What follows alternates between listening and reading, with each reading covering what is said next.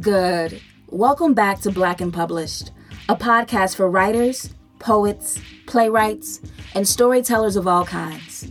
I'm your host, Nikisha Elise Williams, an award winning author, two time Emmy Award winning producer, publisher, all that good stuff. Today, we're talking with Robert Jones Jr., author of The Prophets, which is out right now from G.P. Putnam Sons, an imprint of Penguin Random House. So I gotta tell y'all, I read the New York Times review of The Prophets in January, right before the book came out. And I was like, oh my gosh, I gotta get this book so I can interview him for this podcast. I think this was even before the podcast debuted. So when I finally got the interview to happen, through DMs no less, um, I'm super, I was super geeked. So let's get into it. Let me tell you about Robert, and then we're gonna get into the show. All right. Robert Jones Jr. is a writer from New York City. He received his BFA in creative writing and MFA in fiction from Brooklyn College. He has written for numerous publications, including the New York Times, Essence, and the Paris Review. He is the creator and curator of the social justice social media community, Son of Baldwin, which has over 275,000 members across platforms. He's out there fighting a good fight, y'all. And The Prophets is his debut novel. So, in this conversation, Robert and I discuss his 14 year journey to bring the prophets to life, his critique and interrogation of the Bible as a tool of oppression, why he prefers the title storyteller to writer, and the ways Black rebellion shows our humanity. Y'all, this is about to be a good episode. Welcome, Robert, to Black and Published. Let's get it.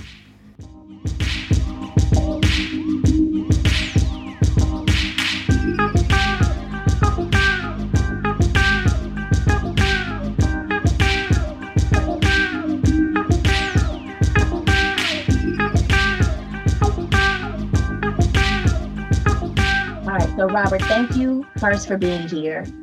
Um, I loved the prophets, but I want to start from the beginning of your journey. And my first question is when did you know that you were a writer? When did I know I was a writer? Well, I can tell you that the first time I ever wrote anything, I was six, six years old. And um, my father, when I was four, bought me a comic book, Wonder Woman, who I love. And I fell in love with the comic book, but I didn't know how to write yet. But when I started to learn how to write, um, I started to rewrite the Wonder Woman adventures with me in them. And that was the first time that I realized that I liked writing. But it wasn't, you know, I'm still having trouble with calling myself a writer to this very day because for so long in my life, I really never had um, the support or the foundation that gave me the courage to think of myself as a writer. It was always either writing is a nice hobby for you to have, but you got to do this to make sure you're earning a steady paycheck and um, you have good benefits and you and you're going to retire with a good pension. Um, or it was but you're black. Mm. And so your writing is somewhere down here. And you have to learn how to write like white people in order to be considered really a writer. So to this day, I still struggle with calling myself a writer, even after having published um, a novel. And maybe I want to think of myself as a storyteller because that makes me feel more in line with what I'm doing in terms of um, the tradition I'm writing in. Um, a tradition that starts, I think, with Phillis Wheatley. Um, so maybe writer is connected in some way to whiteness. Mm. And if I want to do this art that we call writing, maybe I should be calling myself a storyteller because something about that feels inherently black. Ooh, well, you took it there.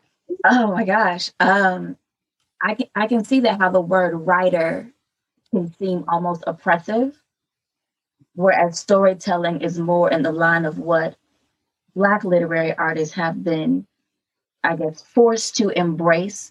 And I think from, you know, Zora Neale Hurston being the ultimate consummate folklorist, storyteller feels very much like home. Mm. But I want to know because you say you, you were writing yourself into these Wonder Woman um, comic comic book adventures, and as you struggle to embrace the word writer, was your art form then developed in a sense out of spite? Like it's something that you love to do, you indulged in it, but it was almost spiteful because you had the that other side saying, "Okay, but you got to get a real job." What I always found it to be a place of comfort and a place where I could get answers to certain questions. When I look back at my six year old self writing these stories, I think now, oh, you were writing yourself into places you didn't see yourself in. That is how I came to writing, putting myself back into a place that I felt like I belonged but did not see myself. Um, so writing had never felt like bitterness to me, mm. but it did feel like it was something that I had to keep to myself because I would be shamed for it if people knew that I loved it as much as I loved it. So I did write in private. Um, I never showed anybody my work. Um, it wasn't until fourth grade, I was about eight or nine years old, when my fourth grade um, teacher, um, Mr. Firestone, Howard Firestone, I wrote, he, we were assigned a story to write in class, and I wrote a story. And then he was the first person to ever tell me, You're a really good writer. And even then, I didn't want to accept it because I had already been convinced that writing wasn't what I should be doing and it wasn't something that was important. But because I know now that writing or storytelling is my purpose, and I could see my my childlike self still writing anyway because there was something inside, maybe the ancestral voice, maybe um, just um, a natural inclination. Something was telling me, but you have to write, even as I was telling myself I wasn't a writer. But even as you're telling yourself this, you go on to get a BFA and an MFA in creative writing and fiction. So, what was that part of you that was defiantly saying, but no, this is what we're doing anyway? Fuck your feelings. Let me tell you the the um the hurdles and obstacles and denials it took years and years of it took before I was able to say I want to pursue this professionally because I didn't get my BFA. I didn't go to college to be a writer until I was mm-hmm. 31 years old. So I dropped out of high school, um, got my GED, um, waited a couple of years. I was working, did my first semester when I was 21 years old, thinking that I wanted to be a psychologist because that made money. And did really good in the first semester and horrible in the second semester. So dropped out of college and started working full time at Toys R Us um, making money, and feeling completely unfulfilled. Trying again in 1997 to go to college, this time thinking history should be my major. Enrolled in college, re enrolled in college in 97, bombed out, dropped out again, worked, um, wound up getting a job at um, Bank of America, working for um, their HR department moved out of New York and everything, moved down to Charlotte, North Carolina. Wound up self sabotaging and feeling a great deal of shame around that self sabotaging because I got fired, but then realized that was actually a blessing in disguise. So I'm sitting at home cleaning up my resume, ready to apply for another job that was not going to be my purpose when I saw an episode of The Oprah Winfrey Show. And on this show, Oprah had a guest who said, um, You're running away from your purpose. And you know what your purpose is because it's that thing that has been following you your entire life that you keep pushing away. And it seems daunting and challenging to, to at whatever stage of life you're in to now pursue this purpose, but it's never too late. And don't think about the end goal, think about the next step you have to take in order to make this goal a reality. And I said, okay, I'm at the unemployment office about to apply for unemployment benefits. And there's this sign, this poster board that they have up, and it says at the top, if you want to be A, and then they have a column of things, and then the next column says, then you have to, and it tells you what you have to do. So I go down that list and look for writer, and I find it near the bottom. And it says, if you want to be a writer, then you have to go to college. So I'm in, I'm 31 years old in 2002 in Charlotte, North Carolina, far from home. And I said, Am I going to go back to college as a 31 year old with, with all these 17 and 18 year old kids? And I'm going to feel ashamed because I'm so much older and I'm now trying to get my degree. I said, I got to do it. I, I, I have been putting this off for way too long. I have to do it. So I packed up, called my mother, said, Ma, I want to move back to Brooklyn. She said, Your room is still here. Went back to school. Lowest grade I got, A minus. Decided creative writing was the major. Went on to get my MFA. And long story short, finally a writer. It, it sounds to me like the only offering that you would accept, your soul would accept, and college would accept from you was a genuine one. And that was one of being, of pursuing what had been following you since you were six. And all this time feeling like a failure because I was not pursuing my purpose. I was pursuing these other things that I was being told I should be pursuing and failing at the things that I, to- I was told I should be pursuing. But then when I finally aligned with what I was, I think, born to do, it came, I don't want to say it came easy, but it made me feel like I was doing the thing I was supposed to be doing. And so I did it with a great amount of verve and energy and commitment. And that time between you dropping out of high school and following other avenues before coming to the point where you enrolled in Brooklyn College, were you still writing on the side for yourself or, or had you completely abandoned it? I had still been writing. I have never stopped writing since I was six years old. Even when um, I didn't think of myself as a writer, when I was 16, I um, went into a Black owned bookstore for the very first time in Harlem and I was browsing around the bookstore and I didn't know what to buy because up until then I had only been reading um, white writers because that that was what was assigned in school. Um, they never assigned any black writers. So I'm looking at all of these wonderful black books, and I see this book called Mama by Terry McMillan, and that's her that's her first novel. And I picked it up, bought it, took it home, and could not put it down. That was the first time in my life that I had ever read a, a novel where I was just like, oh my God, oh my God, every page. And I was like, you can do this? You can write about your own life as a Black person and the things that happened to you. And this is worthy of something that could be published in a novel. And then I, I tried to write my first novel right after reading that. Did never finished it because I did I didn't realize how hard novel writing was.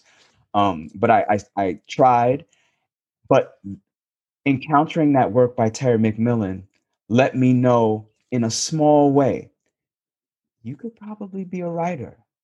I didn't want to I didn't want to believe it. I didn't want to tell myself that, but the voice inside was like, "Okay, I'm going to show you somebody who who did it so that you can follow in that path." And it took me so long, but I never stopped writing and I eventually followed that path.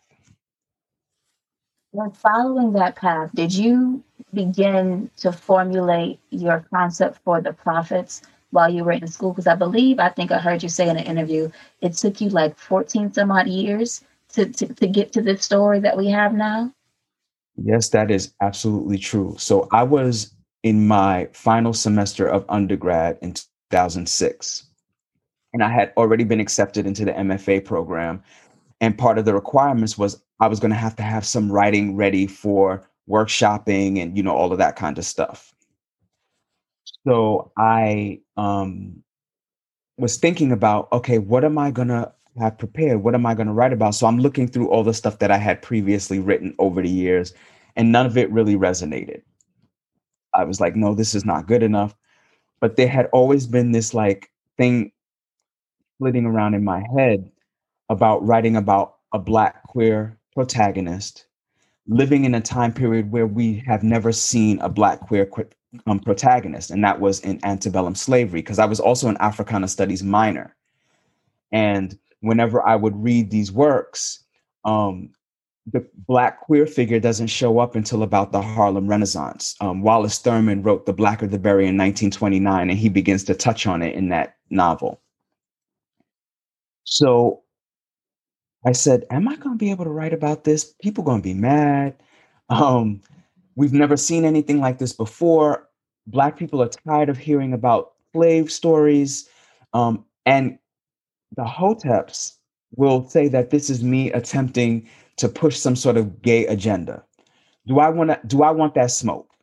Essentially, but when um, I did my first semester in that MFA program, and um, Stacey D'Erasmo, who was my fiction tutorial instructor, gave us this assignment to find objects that a character we're thinking about might possess.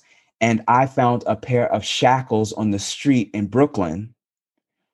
That was my sign that I should be writing this book.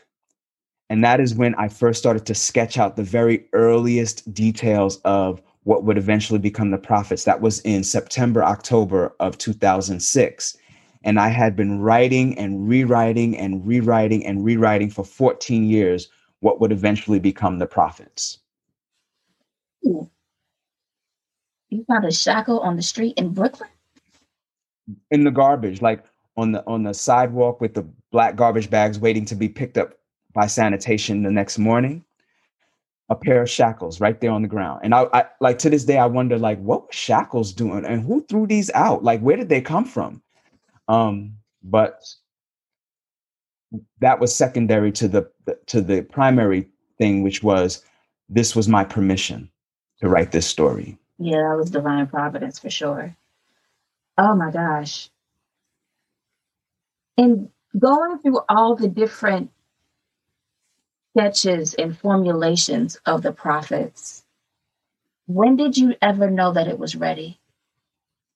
Ooh, that is such a good question.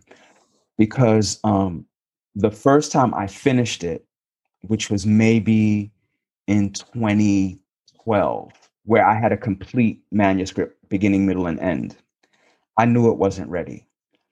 It felt um, light and incomplete it felt like the language wasn't where it needed to be. It felt like the characters weren't as full as they should have been. But I knew that at that time, okay, the rest of this is me just gonna I'm, I'm gonna have to keep revising it until it gets to a point where I feel like somebody else can read it.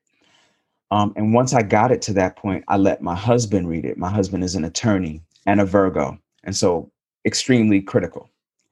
And so I got feedback from my husband, and then I rewrote it again. And then um, I had a I have a trusted friend, Osvaldo Oyola, who was an adjunct professor at NYU. And I said, Could you read this and tell me if there's anything here, um, if I have something? And he read it and gave me his feedback. And then I revised it again. To answer your question, though, I could have kept writing this book even now. Um, even when I look at it now, I, I see things that I'd be like, mm, maybe I would take that sentence out and say it this way or like that. I, I, I would keep writing it. I had to have other professionals tell me, you're done. Mm. This is, this is the furthest it, you need to take it. It needs to now go and be published.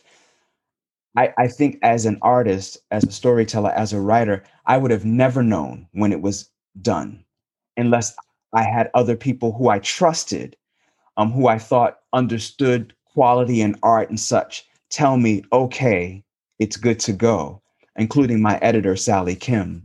Um, otherwise, I would have never let it go. Okay, so I have two questions because as much as is called Black and Publishing, we talk about those journeys we to talk about, you know, what are you doing in life? because writing is not really an art that pays often. So, in all of this revision that you're doing and working diligently on your novel, what are you teaching? What, what are you doing to survive? So, when I was an undergrad, I was working three part time jobs. I was a tutor, I was a counselor in the English majors department, and I was um, a salesperson at the Scholastic store. So I was working three part time jobs in undergrad. Then in grad school, um, I was working two part time jobs. I was tutoring and working at the Scholastic store. Then, when I finally graduated, I worked full time at the Scholastic store before moving on to become a writer in the communications and marketing department of my alma mater at Brooklyn College, mm-hmm. full time. So, all the time that I'm working, I've been working nonstop since I was 14 years old. I had summer jobs at 14, summer youth employment program here in New York City. Um, and then I started working at Toys R Us when I was 17, worked for them for 10 years, then worked for Bank of America, and so on. So I have not stopped working since I was 14. So that's part of also part of the reason why it took me 14 years to write this book is because I had to find the time outside of working full time to um, have the energy because you know after working a long day when you come home all you want to do is eat watch tv and go to sleep. Um, you don't feel like okay let me sit down at this computer and write for an hour or two. So what i had to do was train my muscle to wake myself up at three o'clock in the morning which is the magic hour the witching hour where new york city is at its most quiet where I can hear the voices of the spirits and the ancestors telling me what they need to tell me, write for an hour, go back to bed at four o'clock, to wake up at six to get ready to go to work. I had to train myself to do that. And then I was riding on the subway and on the bus on during my commute back and forth to work. But to survive, to pay the bills, to, to buy food, to pay for car fare to get back and forth to work, I had to work. Like there wasn't like I didn't have um a sponsor or a sugar daddy or whatever you want to call it who was going to let me lay lay back so that I could create this art. I had to work hard. and and and and some of the places I worked for were really um taxing emotionally and psychologically as well as physically. Um very toxic environments but I had to do it in order to take care of myself and eventually get this work out into the world. Thank you for shedding light on that side of the story because I don't feel like a lot of people understand that, like, you know, writing is an art, it's also a sacrifice because it's solitary and you have to find the time. And it's like you can ostracize all others in the name of it because you have to get it out but you can't ignore everything because you have to survive. Yes. Yes. My other question from that initial statement is so after you let other people read what got to be a polished enough first draft, what was your process of agent and editor and eventually publication? Okay. So when I was in the MFA program at Brooklyn College, mm-hmm. they give you a little bit about what your next steps should be. Like basic outline, you should be looking for a literary um, agent.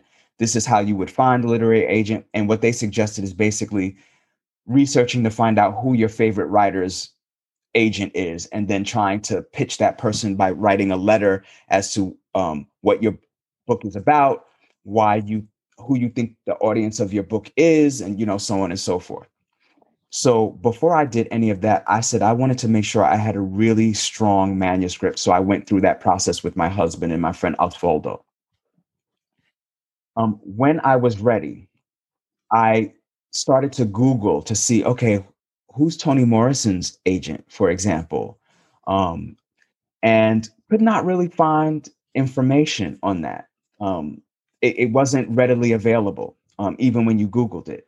So what I did was I turned to um, friends of mine who I knew had already been published.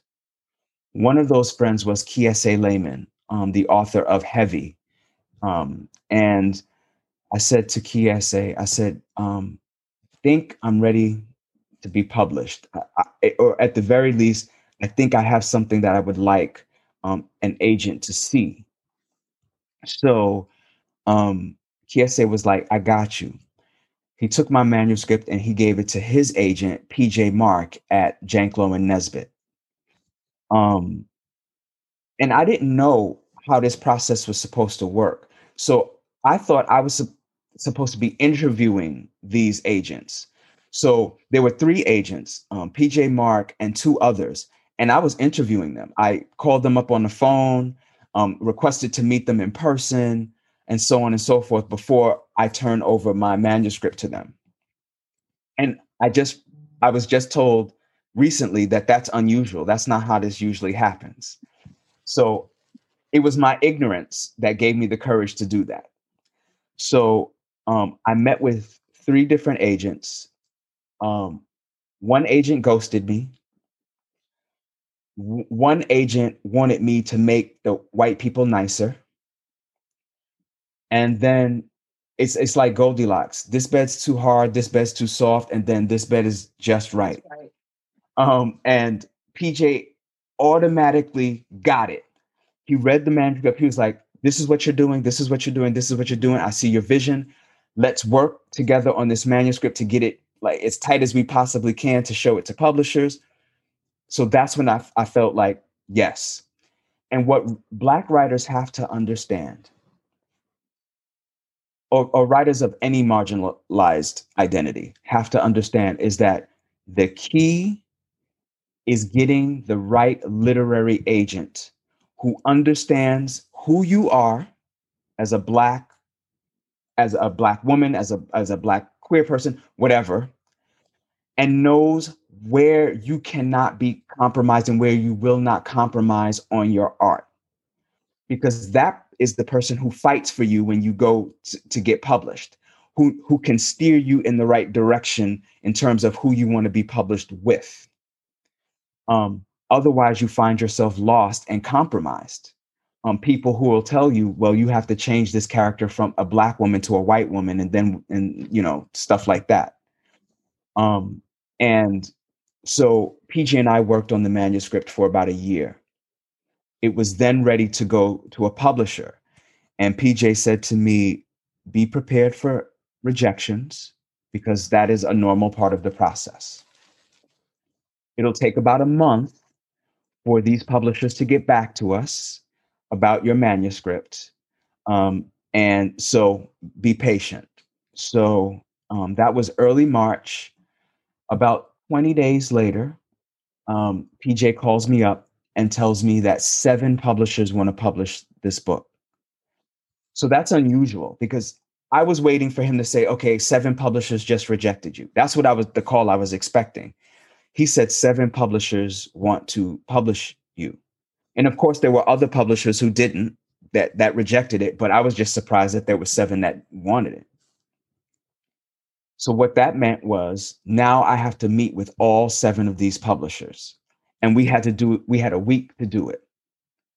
So I would back to back meetings with all of these publishers to find out who I vibed with, what my gut was telling me, um, who I liked, who who I felt uncomfortable with, all of that kind of stuff. Because then those publishers are going to bid on the right to purchase your manuscript. Mm-hmm. And what winds up happening is that goes to something called auction. So it goes to auction and they're bidding on it. And then you, the numbers come in and the low bidders kind of get you know outbid and so they're no longer um, in the running and that's a hard process too because one of the um, publishers who was outbid who was no longer in the running was one of the favorite one of my favorites who i really wanted to work with um, but couldn't because of that auction process and the funniest thing is the highest bidder was a publisher that I absolutely did not want to work with. And so I told my agent, I don't want to work with that publisher. He said, okay. We go now down to the next level. So there are now three publishers on that level that came in second place. And you have to meet with all of them again mm. to determine who you're going to pick out of those three. So went through that whole process and wound up picking um, Sally Kim at Putnam. And I should mention that of all the editors and publishers that I met with, Sally Kim was the only person of color. Everybody else was white. And that wasn't necessarily a bad thing, but it just showed me how white the industry is and that people of color are not often in positions of power or influence. Um, and so I went with Sally Kim, not just because she was a woman of color, she's, she's Korean American, but because when she and I talked, more than almost any other person except one, um, did I feel this instant kinship with. Like I like she was gonna get this book and and I do not regret it because when Sally and I worked on the book, every editorial um, uh, piece of feedback that she had only made the book better, in my opinion. Um, so that was a long process. So that process began in 2019. Um, that was um, like March, April of 2019. And The Prophets was published in January of 2021. So that whole time was Sally and I revising, um, me meeting with booksellers and, and the sales team at Putnam, everybody getting the thing together, picking covers, all of that kind of stuff. That was that whole process from 2019 to 2021 when the book was published. Before I, I get to the reading, and I'm, I want to read the description as well, but you mentioned the process of picking covers. I opened, I took my cover off this morning and opened the spine and noticed the Dwennimmen, the Adinkra symbol. I have it tattooed on the back of my neck. And I was like, oh my gosh. So I have to ask, because the symbol means strength and humility, is that what you meant to imbue in this novel? That you wrote, the strength and the humility of the people and the ancestors, and that's why it's on the spine. Amen. Ashe. Um, what I wanted to get across most, strength plus humility equals humanity. That's what that's what I, I kind of think. And what I wanted to ensure was imbued throughout this book, particularly for Black readers, was humanity that we we leave this book with a renewed sense of humanity and we know who we are so that we can no longer be um, no one else could attempt to ever diminish us again because we know who we are. That was um, the, the symbol that they put on here. I did not know had that meaning until afterwards. Then i was like ah I, I looked at the symbol because they gave me a choice of symbols and i said that one and I didn't know what the symbol meant, but it just looked to me like it held meaning. And then I learned later what that meaning was. And so I don't want to call it a coincidence. I would just say that the ancestors were busy. Very. All right, I'm gonna read the description and I'll let you uh, give us a little uh, taste of it in your voice. Okay. All right.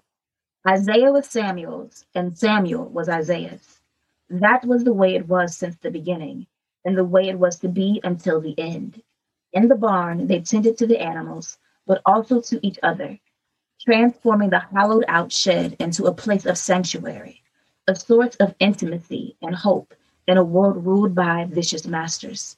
But when an older man, a fellow slave, seeks to gain favor by preaching the master's gospel on the plantation, the enslaved begin to turn on their own Isaiah and Samuel's love, which was once so simple, is seen as sinful and a clear danger to the plantation's harmony. With a lyricism reminiscent of Toni Morrison, Robert Jones Jr. fiercely summons the voices of slaver and enslaved alike.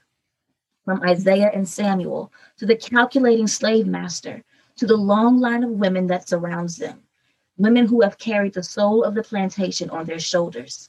As tensions build and the weight of centuries of ancestors and future generations to come culminates in a climactic reckoning, the prophets masterfully reveals the pain and suffering of inheritance, but is also shot through with hope, beauty, and truth, portraying the enormous heroic power of love. Robert, it's all yours. As they both peered into the edge, what had at first been black became white as James, the overseer, emerged from the army of trees. He was followed by three of the Tubab in his charge. You think they found somebody? Samuel said, oddly relieved that it was James and not the shadow. They say you can tell by the ears, Isaiah replied, looking at James and his men, by how the bottom pop part hang, but I can't see from here. Maybe they just patrolling. Ain't it time for the call to the field? Uh huh. Neither of them moved as they watched the men work their way across bush and weed, still walking along the perimeter toward the cotton field, which stretched to the horizon and sometimes looked as though its clouds touched the ones in the sky. Empty began to show signs of life as other people emerged from their shacks to look light in the face. Samuel and Isaiah waited to see who, if anyone, would acknowledge them. These days, only Maggie and a few others had kept them in their graces for some reason. The sound of the horn startled Isaiah. I ain't never gonna get used to that, he said. Samuel turned to him. If you right minded, you don't have to. Isaiah sucked his teeth. Oh, you happy here, Zay?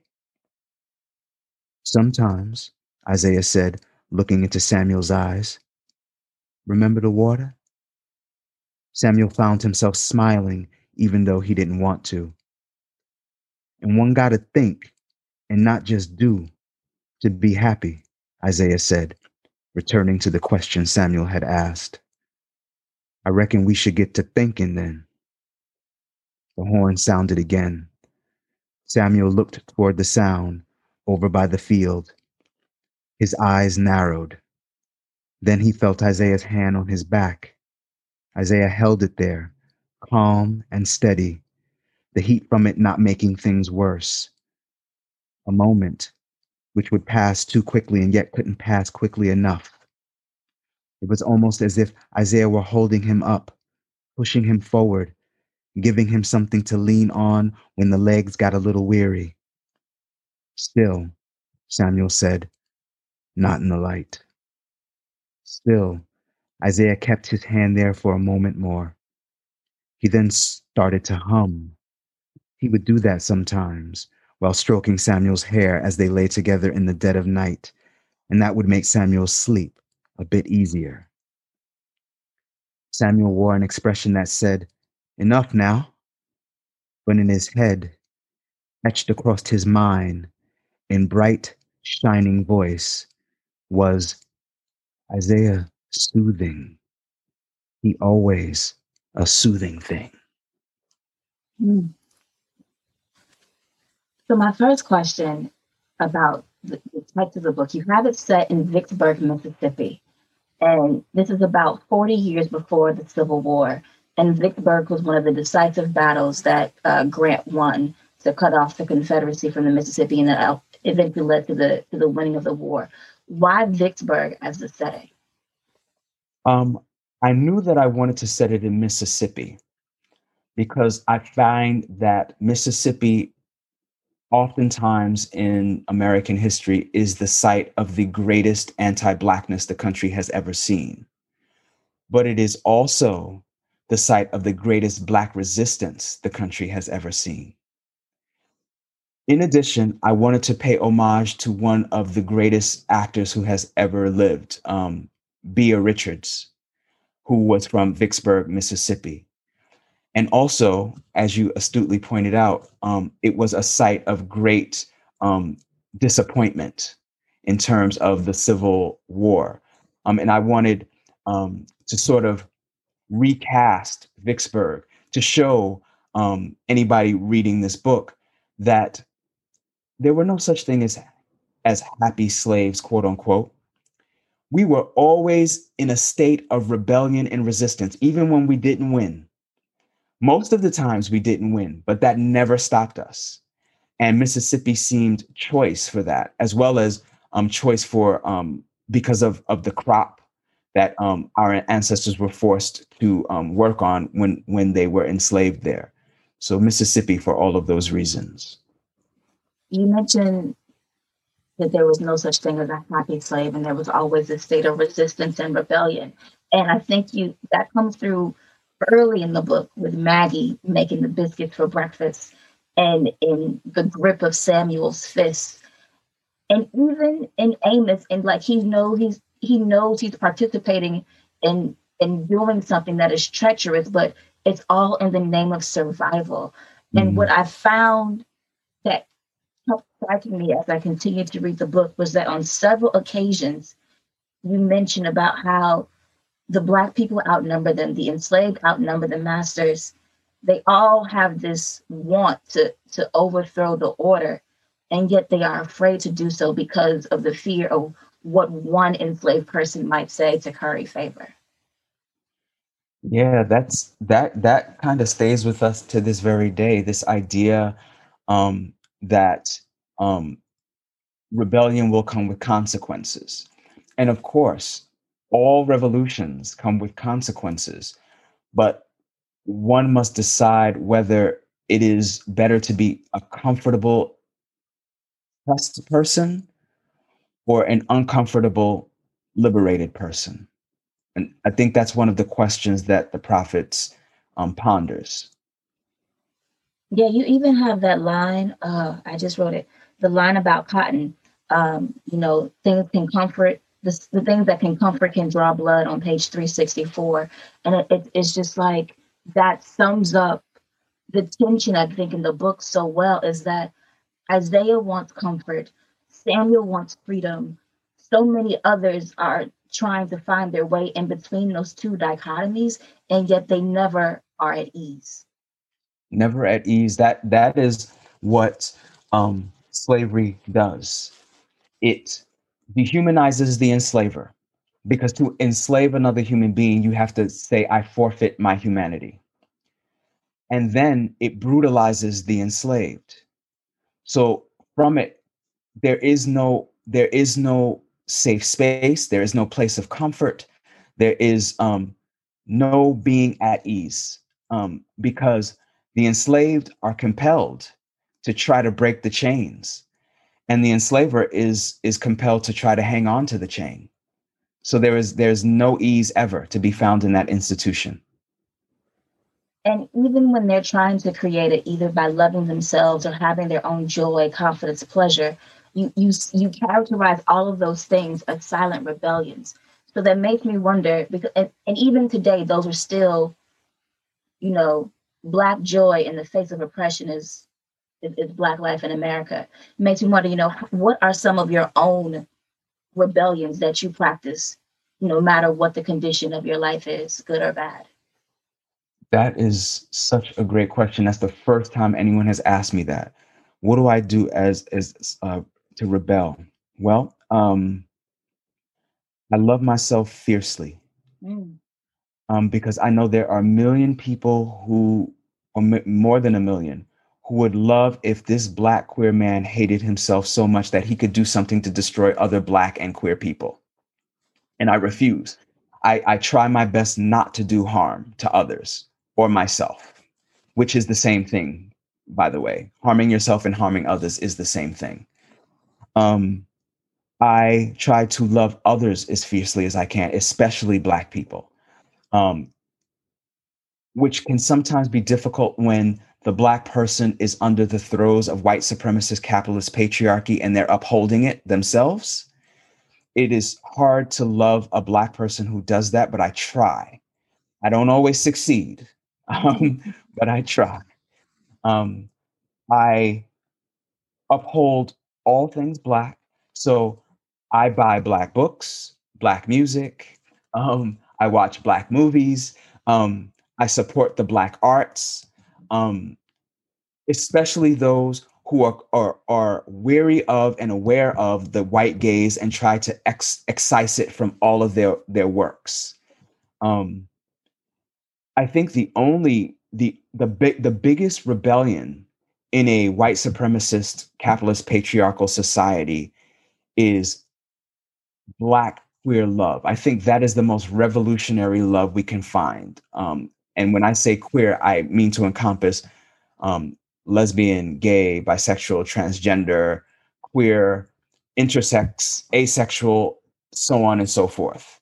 Um, in a black body, because this whole society is built on the idea that this black body is only a machine and worthless otherwise. Mm. That is, I think, the biggest act of rebellion that I could do is to care for myself and other black people. In the beginning of the novel, you introduce us to the ancestors, although they are not named in the beginning.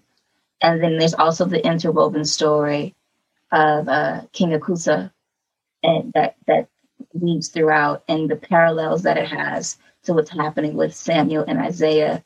And then in the end, which I love the reveal of Maggie and Io itself. I was like, oh, I have to go back and check. I was like, oh, he did that.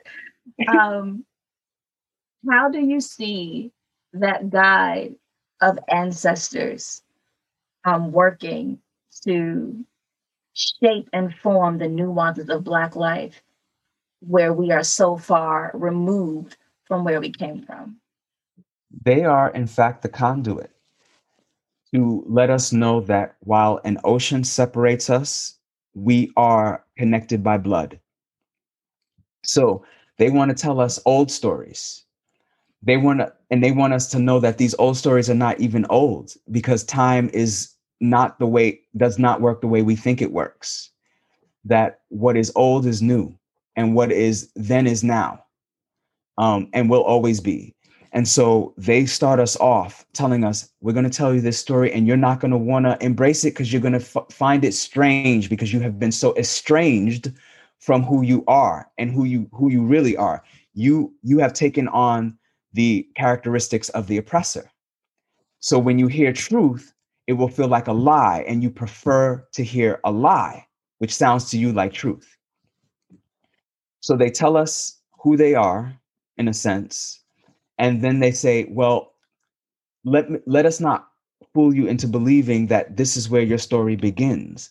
Your story begins much earlier than this. So let me show you how it used to be before whiteness has taken over and and taken over your mind and made you feel like it is better than you and it is something that you should aspire to. So then we we meet king nakusa and her village and um, we meet um, Kosi and lewa and others as a precursor to samuel and isaiah and maggie and sarah and all of the others so that we can see this is what we were this is what we are now and if we can remember what we were, this is what we can be. So the ancestors act as our as our literal guides through this difficult work. Also, like how you acknowledge their vengeance, which is a very southern, uh, uh, I guess, myth about how all those that were thrown overboard assemble in the deep, and mm. um, the tidal waves. I was like, oh, he's hurt. It's like the wrath of the of the hurricanes is, is, is all the ancestors, and that those those storms form off the Cape, which is off that west coast, coming from Senegal and all those countries. I was like, oh, I love it. Yes, that was that was me doing my research. yeah, I caught that line. I was like, oh, I see it. Um, but there's also the role, and a very important role from even the very beginning of shadows and then the erasure of memory and the conflation of that memory as prophecy and all of those i guess intangible things working together to lead all of the characters to where they're to where they're going. Yes um the book is steeped in christian myth because what i'm doing is actually um, critiquing christianity um, as the point at which we are erased from who we are and who we were supposed to be. Um, it is the Christian invasion that strips us of our culture. Um, European colonialism, which strip, strips us of our culture. The first things they did to our ancestors when they kidnapped them was tell them that their names are no longer their names, that they now have Christian names. And um, one of the first things they learned to do with our ancestors was Christianize them as a way to subjugate them. So, what I wanted to do was return to what were the spiritual systems before Christianity? Um, what what might we have been had we not encountered Europe in this sense? And so, um, what I found was a lot of ancestral veneration, a lot of um, worship of nature itself, respect for nature itself, um, a clear and present understanding of the masculine and the feminine. Um, one wasn't given a privilege over the other. Um, a really forward, um, uh, contemporary understanding of gender, gender identity, and sexuality. Um, it, it, what struck me as so funny was how they called us primitive and savages and we were so far ahead of them in terms of what we think about in terms of gender, gender identity, and sexuality. The West is just now catching up with stuff that our ancestors been knew. So how were we the, the primitive savages? So I wanted to incorporate all of that in there as a juxtaposition to say this is what it looked like. And, and look at how it looked after these so-called civilizers came in. They they they did the opposite of civilize um, and so yeah, that that is why I, I co- sort of brought those themes in. You have a line, and now I have to go find it because you mentioned it about you know what's primitive and what's not. Um, oh, where I got like three pages of notes. I'm trying to find it. uh, but it was basically about how you know they are they have no story without us. They call us primitive, they call us this, they call us that, when really they're doing. Like they call us dirty, but they pushed us down into the mud. They break our fingers until we can't work anymore. But um, and then they call us lazy.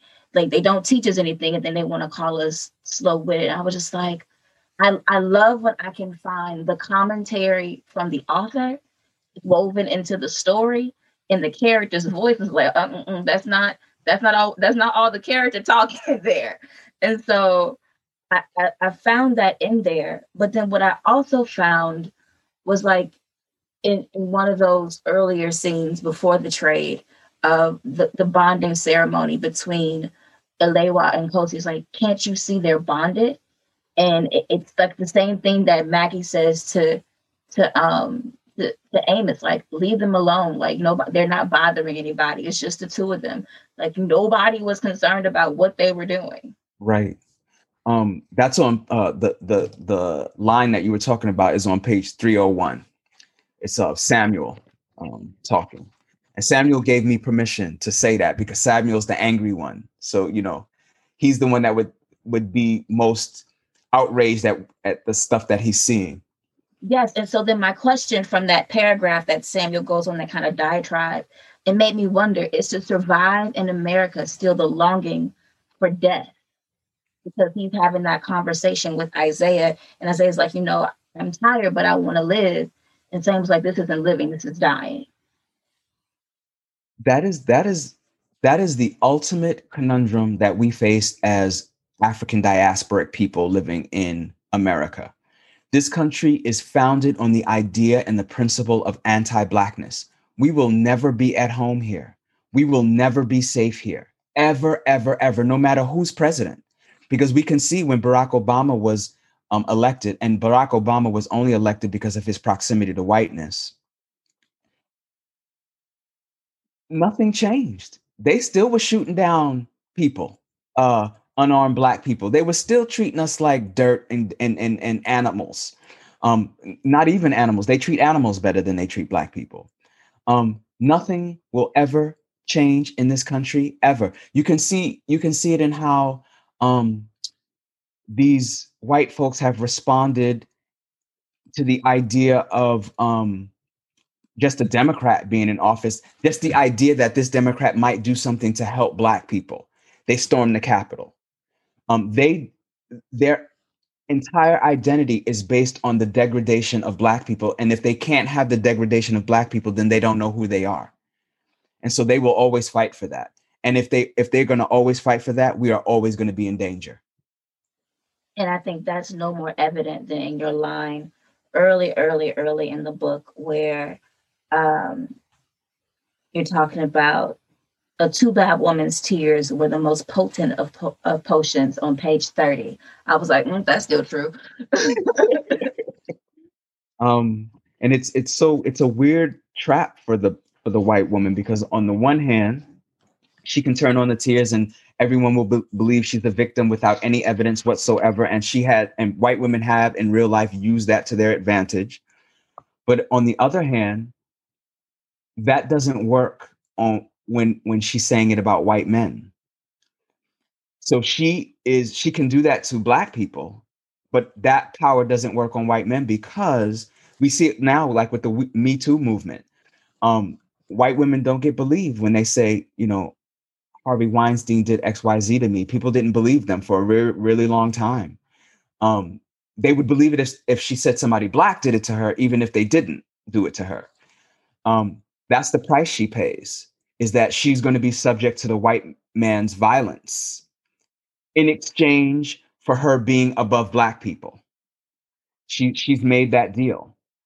Um, and there's a price to be paid for that deal. But then that also goes to the very notions of privilege. There's white privilege, there's white male privilege, there's black male privilege because they are still privileged over and above black women or other minority women there is and and and all of those nuances of how those privileges can work one against the other. Yeah um one of the things that i realized about when i was writing this book was um the problem i had with the idea of innocence. Because we all want to believe that we're the innocent victim of something. But innocence then makes us feel like we're above reproach or critique or accountability. So, for example, I'm a Black queer person, and in those two intersections, I feel marginalized, I feel oppression. But I'm also a man, and I'm also cisgender, not transgender. I am also educated. Um, I also live in the West. Um, so, in, in under those identities, I experience certain amounts of privileges.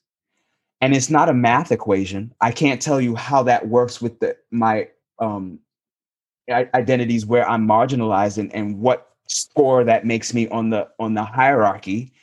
But I can tell you that it means that I'm not innocent and that I too play some role in the oppression of someone else, even if it's not intentional. And that I would I must then constantly check myself and self reflect on the ways in which I might inadvertently or on purpose do harm. And if I think of myself as innocent, I'm not doing that work. And so I'm, I'm perpetuating harms and thinking that I'm not. And so that was one of the things I wanted to show in the prophets was that everybody plays a role in this, no matter what identities they or, or, or intersected identities they exist at. I think that comes across most clear in Amos. Mm-hmm. Like his intention of basically going after Isaiah and Samuel was to protect Essie, even though he was out there with Beyonce, but we won't dwell. but that that that was his that was his initial motivation and his intention, and then it brought all of this chaos and this havoc because I guess, in a sense, where marginalized people are trying to curry favor and get closer to whiteness, they don't realize all the harm they're doing to everyone else around them that's just like them, that's trying to just make it day to day. And then, um, right, so you mentioned um, Amos and Beyonce, and then Beyonce thinks she's doing Essie a favor by keeping Amos at bay because here she is, she just experienced this traumatic event and he's still trying to do something. And she's like, What's wrong with you? Um, if you need it that bad, then let me give it to you so you can leave her alone. So, but you know, so it's all of these intersecting and um differing perspectives about what's being committed. Is it harm or is it beneficial? So that was that was kind of interesting to write. But then even Beyonce's um almost like cast off of her true self because she's Beulah and then she's Beyonce. And then at the very end, Beulah comes back. And it's like all the, all the yeah, all, all all the things and all the little machinations and and considerations that we try to do to ourselves to assimilate or get by or or be in that box, they don't last. And I think the only person that recognized that from the beginning, well, not the only person, but one of the few people who recognized that from the beginning was Sarah. And she recognized it in Isaiah. Sarah was one of my favorite characters to write because Sarah was the no bullshit character. She was like, I know who I am, I know who you are, I know what's possible, and I'm going to the moment I have the chance to do it, I'm going to do it. And I'm going to fight every step of the way. You're never going to make me bow to you. I'm going to fight.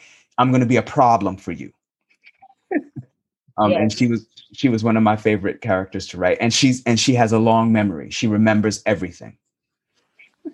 Her memory and then also Maggie's memory. But then in, mm-hmm. in Maggie's way to cope, it was like she she did not cast herself off, but she tried to make it seem as if she did, even though she was still practicing all of her rituals and and and and everything that she could remember from the time before. And then it made me wonder, you know, because as much as there's the shadow and the erasure of memory, there's also the role of dreams and mm-hmm.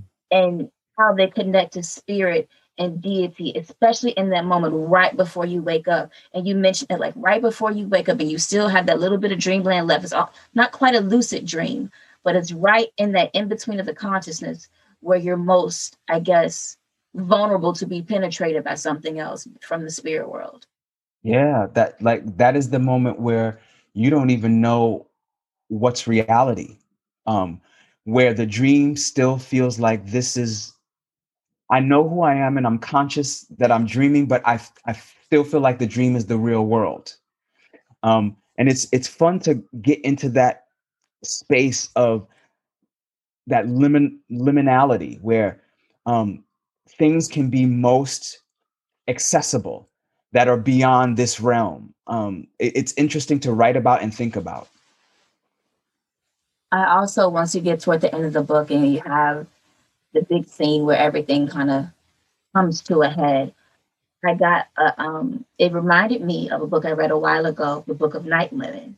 And oh. so I looked it up and I was like, Marlon James. I was like, oh, he blurred this book. and so I was like, oh, that, that was kind of a kinship. But when everything comes to a head and it's like, I don't know if you read the Book of Night Women, but when the, the final decision is made that, okay, it's a go on rebellion, it, it, it was like there was no stopping. And I, I found that similarity in when Maggie's like, okay, here we go. And it, it was no stopping. And then it just, everybody's out for themselves. Yeah. Um, whereas the, the rebellion in Book of the Night Women was more organized, the, in the prophets, it was more happenstance. There, there was a series of events that finally somebody snapped what I wanted to show was sometimes that's how rebellions happen too, because somebody just has at that moment, that was the straw that broke the camel's back. They didn't plan it, but that is the straw that broke the camel's back, and that was it. So one person does something, then the next person sees that and reacts to it, and then then we have the chaos, the the whole chaos. And I, I wanted those sections, um, the the the rebellion sections, to feel like chaos, where um, and feel sort of like they were unfolding in real time so we don't know what's going to happen.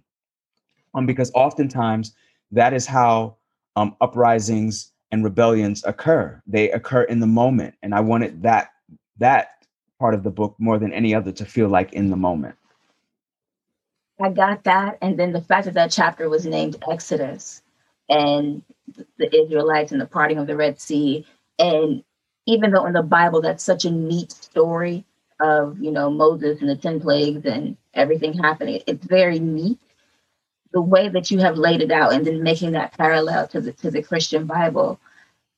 I can see where he's like, mm, it didn't happen like that. There is chaos there. There there is pandemonium there and there is there is uncertainty and not knowing which you get later on in the bible with you know the wandering in the desert and them not knowing literally. But it starts in exodus and i like that that was characterized there in that chapter with that name. Yeah um i get a lot of questions about what happened to sarah um in that section. And um there are some people who are like, well, clearly something bad happens to her. And I'm like, not necessarily, because Sarah's a fighter. So that is open ended on purpose because it is up to you to decide what what happened to Sarah in that in that section. I don't feel like it was a negative thing that happened to Sarah because it it, it ends with a standoff and she's got her blade. And I'm like, well, I mean, I'm from the city where girls carry the razor blades in their mouth. So who knows what happened to Sarah? And right. and I like that. I think my biggest question is what happens to Isaiah. You know, um, a lot of people have asked me that question too. So my mother says, "Who found him?" That is my mother's reading. My sister's reading was the slave catchers found him. Um, my a, a friend of mine said the the ancestors made themselves manifest to save him. And then another a new friend said i thought it was the choctaw the the, the native american tribe found him. Mm-hmm. so i was like those are all really good interpretations. And it is completely up to the reader to decide what happened to isaiah. Initially i thought it was Puah but then i was like no the ancestors have reclaimed him in some way. And then I was like, it doesn't even matter. It reminded me of how Tar Baby ends. And, oh, with him going into the mist. Mm-hmm. Uh. And I was like, well, okay. I, I, like Tar Baby was one of the was one of the first books I read where I was like, a book can just end and you not know, and and and, and it's okay. So when I got to the end, I was like, well, what happened to Isaiah? I was like, Nikesha, it doesn't even matter it, it, doesn't matter what happened to Isaiah. His story has been told, and, and, and that was the point. And then the invocation at the end from the ancestors, and I love the last lines nothing in creation is able to stop the coming, nothing except you. It's like a it's it's it's a warning. And it's like, even though this is a story told from the past, it's still we have to remember that the power is in us that's that's the prophecy. That is the prophecy. That's why this book is called The Prophets. It is not just the ancestors. Every single character in this book functions in some way as either a cautionary tale. Paul, for example, this is what happens to you when you wage when you wage the wages you you engage in are violence um, they they visit you. That that that that's the energy you put into the universe. That's the energy that comes back to you threefold. Um, it is the ancestors telling us who we are. It's Samuel and Isaiah telling us who they are. All of these things are prophecy because they they're meant to make us pause and say, "What do I have to do to be better?" Not just for me to be a better person, but to make a contribution to this world so that it is it is a better place. That is up to us. That is the warning. Otherwise, what happens is destruction. How has this book, Writing the Prophets, Publishing the Prophets, and all the praises that you've gotten from it so far, and that's still to come because it just came out in January, how has that changed your life? It, one of the um, best ways it has changed my life is that I no longer have to work for a toxic employer. Mm. I am now a full time novelist. Um, and that is thanks to the success of the book. Um, so I don't have to get up and go out and work for somebody that I know despises me. Um, but in in in a real practical way, um, I know that I can continue to do what I was I think that I was put here to do for the rest of my days. I was recently diagnosed with multiple sclerosis. Mm. And multiple sclerosis is a degenerative disease that um, disables you um, after a time. So you um, your body doesn't function the way it normally does. Your mind doesn't function the way it normally does, um, and that terrifies me. Um, but it also means that I have um, a finite amount of time to continue this work. So I have to make the best of my time here. My time here has to be spent making myself a better person. And I'm human, so I'm going to make mistakes. And to do my part, do do what I can do to make this world also a better place. And the thing the thing that I think I can do that with is through the writing, through the storytelling. So the prophets makes that quite clear for me. Um, in other ways, it it also taught me to know to how, how to filter um, feedback, good or bad, because there are some people whose intention is to hurt me by the mm-hmm. things that they say, or to lie to me or deceive me with the things that they say. So I realized that I have to have a circle of people who are going to be honest with me um, about me, about the work that I do um, and that I can't hear a zillion opinions because it's just uh, it's it's too much. It's just too many people. I can't read every review and, and respond to every crit- critique. But I can have a trusted circle of people to whom I can say, does this have any validity? Can I be a better person? Did I do harm here? And and who will be honest with me about th- those sorts of things? And I have found that community, and sometimes in other writers like Deesha Philyaw, who has been such a who is now like a family member to me in Mateo Askaripour, who whose book was released on the same day as, as mine, who I find um, we, we find a brotherhood in one another. Um, Dawnie Walton, um, who I found out lives right down the block from me. Um, and so we we all have this kinship um, of love and honesty that is um, would not have been um, possible if not for the prophets. That's beautiful. I always ask the questions. Um, do you feel like you're riding against the clock now after your diagnosis? Yes, I do feel like I'm riding against the clock, particularly in terms of what might happen to my brain. Mm. Um, because this is the tool that I use to write. Um, hands, you know, one of the symptoms of MS when you're having a flare up um, when when the disease is manifesting itself is that you go numb so for me it's the right side of my body. I'm left-handed thank goodness. Thank the ancestors i'm left-handed. But the right side of my body goes completely numb. Mm. and not just numb but painfully numb so that if i touch the keyboard to try to type it it, t- it feels like i'm touching a hot stove and so i can't do it. Um my vision will get blurry. My speech will get slurred. My walking becomes a bit difficult um, my my head will be pounding. Um, i'll be in pain. So when i have those moments um, i think about how much more time do i have before these things become so debilitating that i can't even write anymore. So yes i feel like i'm racing against a clock. I'm, I'm 40 pages into the second novel which I've had to put to the side because I'm um, doing so much work with the prophets.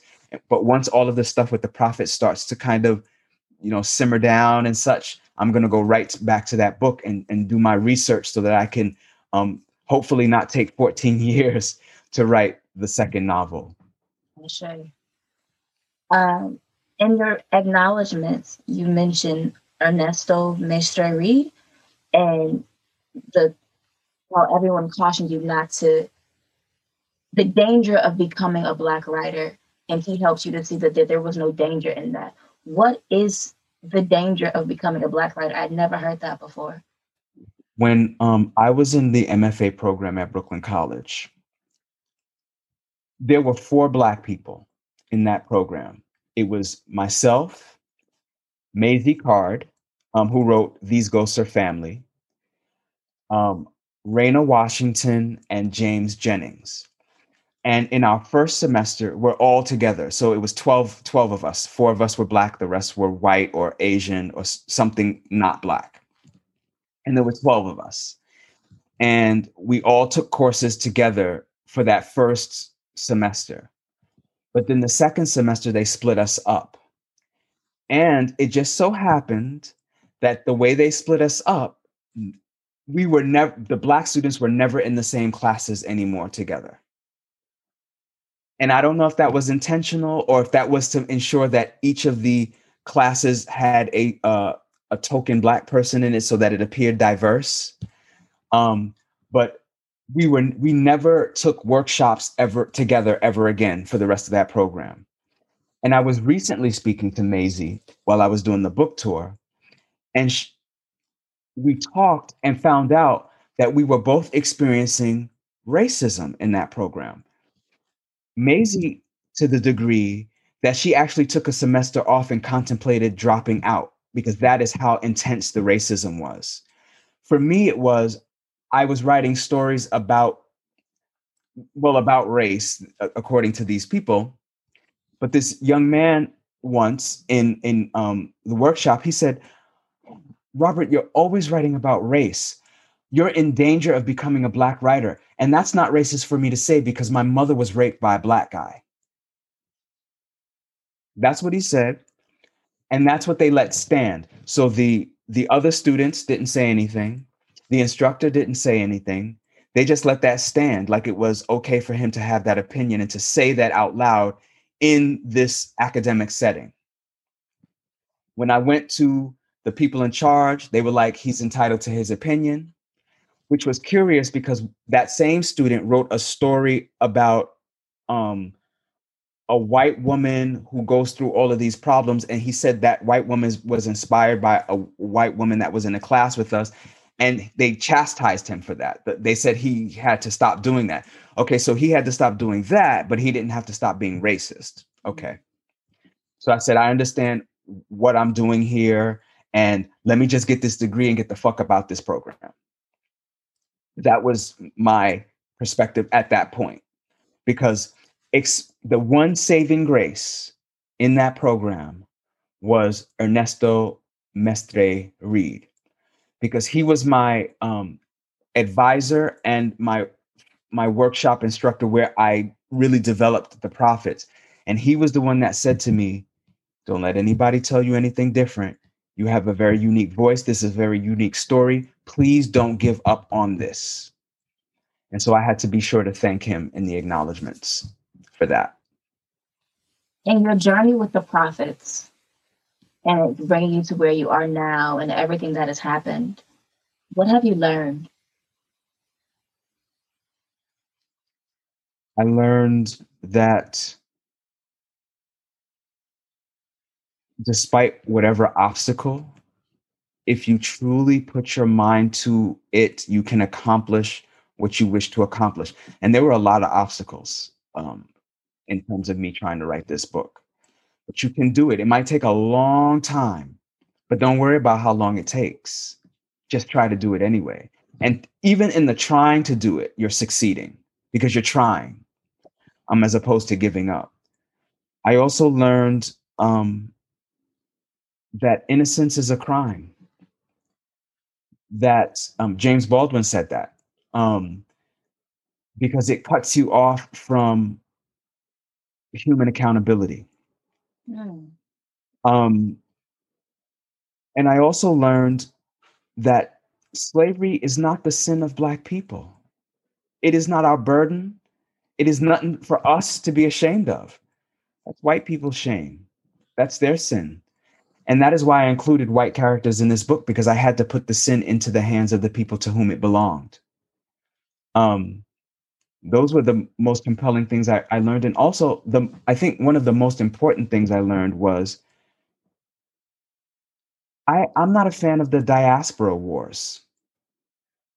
Um, I love every black person on this planet, whether they are in Brazil or Canada or Great Britain or Nigeria or South Africa or Kenya or Jamaica or Haiti. I love you by default until you give me reason not to. Like, because I'm not going to be a fool for you. If you're going to, if you mean me harm, I'm going to have to defend myself. But I love you, and I'm not going to let white supremacy turn me against you. And I'm hoping you will not let white supremacy turn you against me. Mm. That's beautiful. I want to transition to a speed round before we get to our last question. And I saw something else in the acknowledgments, which made me really happy. This inspired one of my questions. So, first, what's your favorite book? Oh my God. Um, my favorite book of all time is currently Paradise by Toni Morrison. Who is your favorite author? Seeing as how you have two on the wall behind you. Toni Morrison. What is the first book where you saw yourself reflected on the page? Home by Terry McMillan. What brings you joy? Nature. Being in nature. What brings you peace? Good food. Mm, Something my mother or my grandmother makes. I love it. If you could be a color, what color would you be? Wow. Because it is all colors and it is the color of the cosmos. If you could escape into and live as any type of being, what would it be? Oh my goodness. Um any type of being. I I I think I would like to be um maybe a star. Um to live through that cycle for billions of years and and um get to see so much and experience so much from a grander scale. Maybe I'd want to be a star in the sky. What role does religion or spirituality play in your life, if any? religion plays little to no role other than t- to teach me um, what not to be. Um, spirituality, however, plays a huge role in my life in that it teaches me how to respect myself and others. And my final question from the acknowledgments What is your favorite Janet Jackson album or song? My favorite Janet Jackson album is The Velvet Rope. And my favorite song by Janet Jackson is Got Till It's Gone from The Velvet Rope. Okay, those are both my favorites. I, I- I saw that I was like, oh, he's in a jam fam. I gotta ask. Whole time jam fam since since forever. yes. Ah, I love it. All right. So my last question uh, for the podcast. You have been on this journey of acceptance as a writer and embracing being a storyteller since you were six. When you are no longer here, what would you want someone to write about your legacy? That is the first time somebody asked me that question. What I would want them to say is he tried his best to be the kindest and most loving human being that he could possibly be. He made mistakes along the way because that is what it means to be human. But he also always told his truth as he understood it at the time. And also, he left us good books. Amen. I should. Thank you, Robert, so much for joining me. Nikesha, this has been um, this has been really an honor and a privilege. Um, I love the questions that you asked, and um, they made me think so deeply. And I appreciate you even wanting to talk to me. The pleasure was all mine. I'm going to go ahead and stop the recording. I told y'all it was going to be good. Big thank you to Robert Jones Jr. for joining me on Black and Published today. Make sure you check out his debut novel. Debut, and I'm going to claim it now, it's going to be award winning novel, The Prophets. And if you're not following Robert, follow him on the socials. He's at Son of Baldwin on Twitter and Facebook, and The Son of Baldwin on Instagram. That's our show for the week. If you like this episode and want more Black and Published, and I know you do, go ahead and hit that subscribe button on your podcast platform of choice. And if you like what you hear, leave us a rating, a review, a comment. Let us know who you'd like to hear on the show next. You can also follow Black and Published at Black and Published on Instagram and Twitter. We're at BLK and Published. And if you want to follow me, keep up with what I've got going on, head to my website, newwrites.com, N E W W R I T E com. Or you can follow me on Twitter and Instagram at Nikesha underscore Elise.